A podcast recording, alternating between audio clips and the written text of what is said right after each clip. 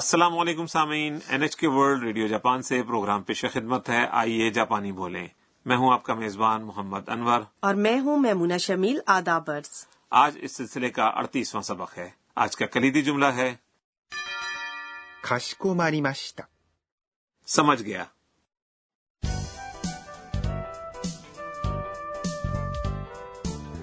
ہمارے سبق کی مرکزی کردار انا تھائی لینڈ سے آنے والی بین الاقوامی طالبہ ہیں صبح اٹھنے پر انا کو شدید سر درد اور بخار تھا وہ ہاسٹل کی منتظمہ کے ساتھ ٹیکسی میں ہسپتال جا رہی ہیں تو آئیے سبق نمبر اڑتیس کا مکالمہ سنتے ہیں پہلے آج کا کلیدی جملہ ہے かしこまりました。 سمجھ گیا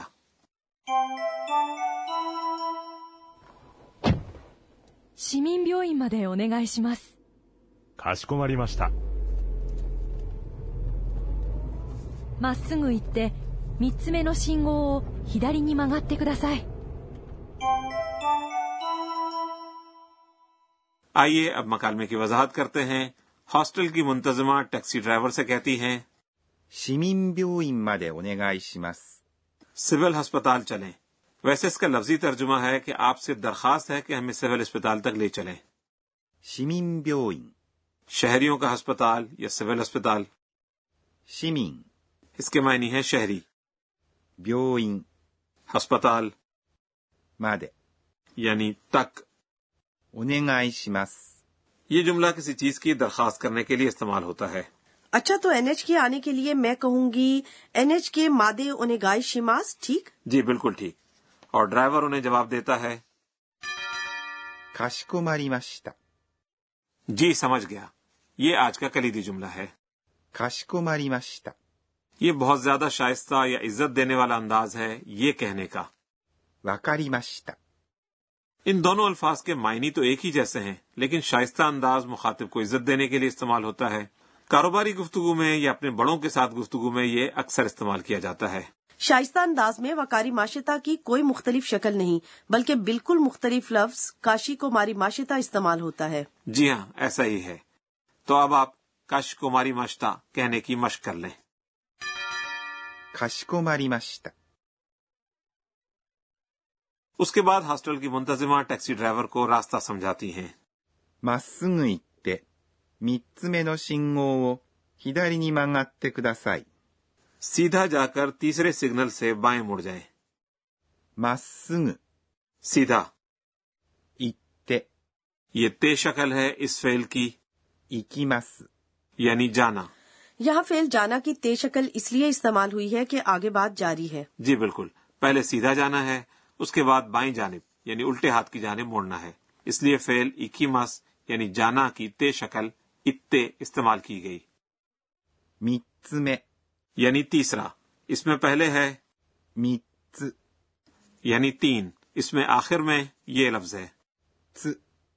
سبق نمبر سات میں ہم نے گنتی سیکھی تھی اس میں بتایا گیا تھا کہ بعض عدد آخر میں سو ہونے کی صورت میں کچھ تبدیل ہو جاتے ہیں جی بالکل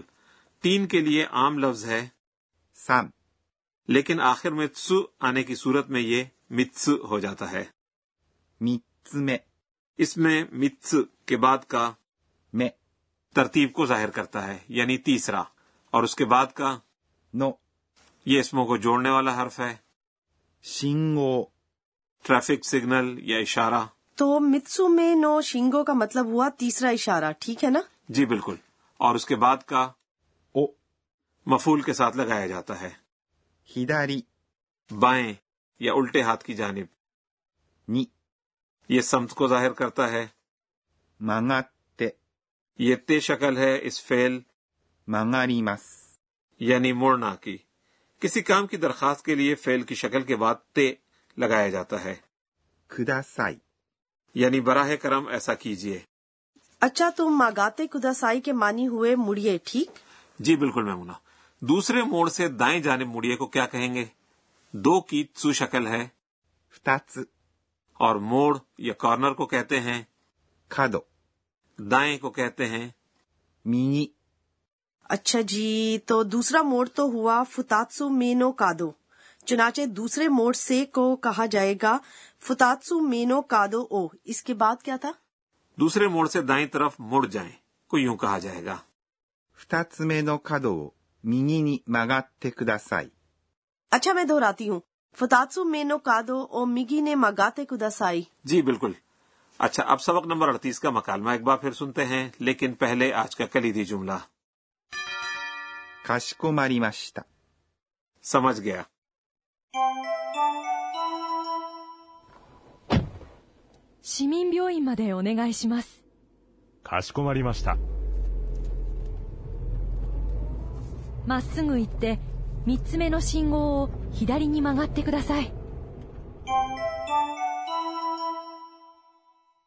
اور اب وقت ہوا ہے ہمارے کارنر گر کی باتیں کا جس میں اس پروگرام کی سپروائزر پروفیسر اکا نے توکناگا ہمیں آج کے اہم نکات کے بارے میں بتاتی ہیں آج میں شائستہ یا عزت دینے والے جملوں کے بارے میں مزید جاننا چاہتی ہوں تو آئیے پروفیسر صاحبہ سے پوچھتے ہیں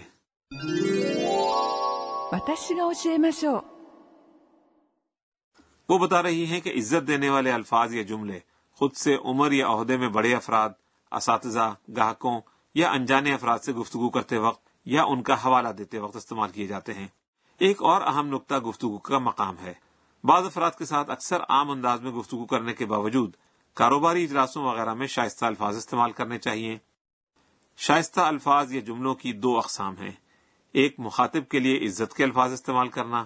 مخاطب کے کاموں یا چیزوں کا ذکر کرتے ہوئے عزت والے الفاظ استعمال کیے جاتے ہیں مثلا فعل 見ます。 یعنی دیکھنا کا متبادل عزت والا فعل ہے ご覧になります。 جبکہ اس کے برعکس شائستہ گفتگو کا دوسرا انداز اپنے لیے کثر نفسی والے الفاظ کا استعمال کرنا ہے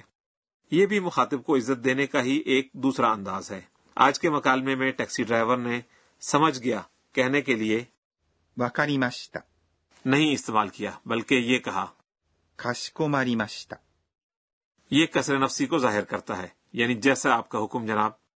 جاپانی کی شائستہ گفتگو آپ کو بہت مشکل لگ رہی ہوگی لیکن فکر نہ کریں اگر آپ عام گفتگو میں فعل کی مس شکل استعمال کرتے ہیں تو یہ بھی مناسب حد تک شائستہ گفتگو ہے یہ تھا ہمارا آج کا کارنر گر کی باتیں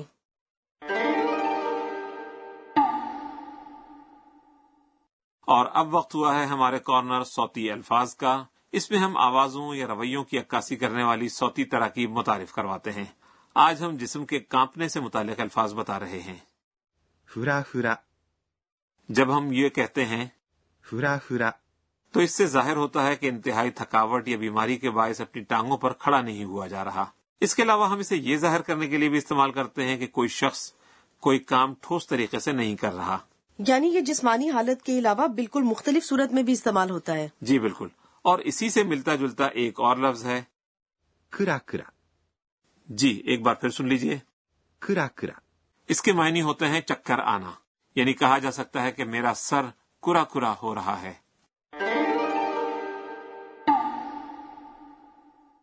آج کے صوتی الفاظ کے کارنر میں ہم نے یہ الفاظ متعارف کروائے ふらふら、 اور くらくら、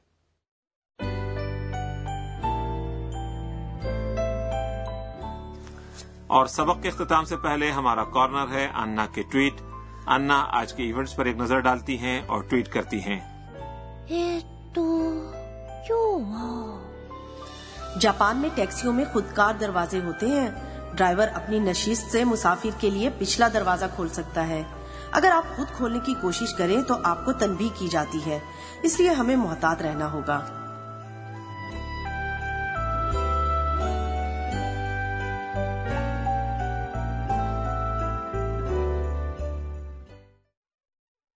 آج کا سبق آپ کو کیسا لگا آج کا کلیدی جملہ تھا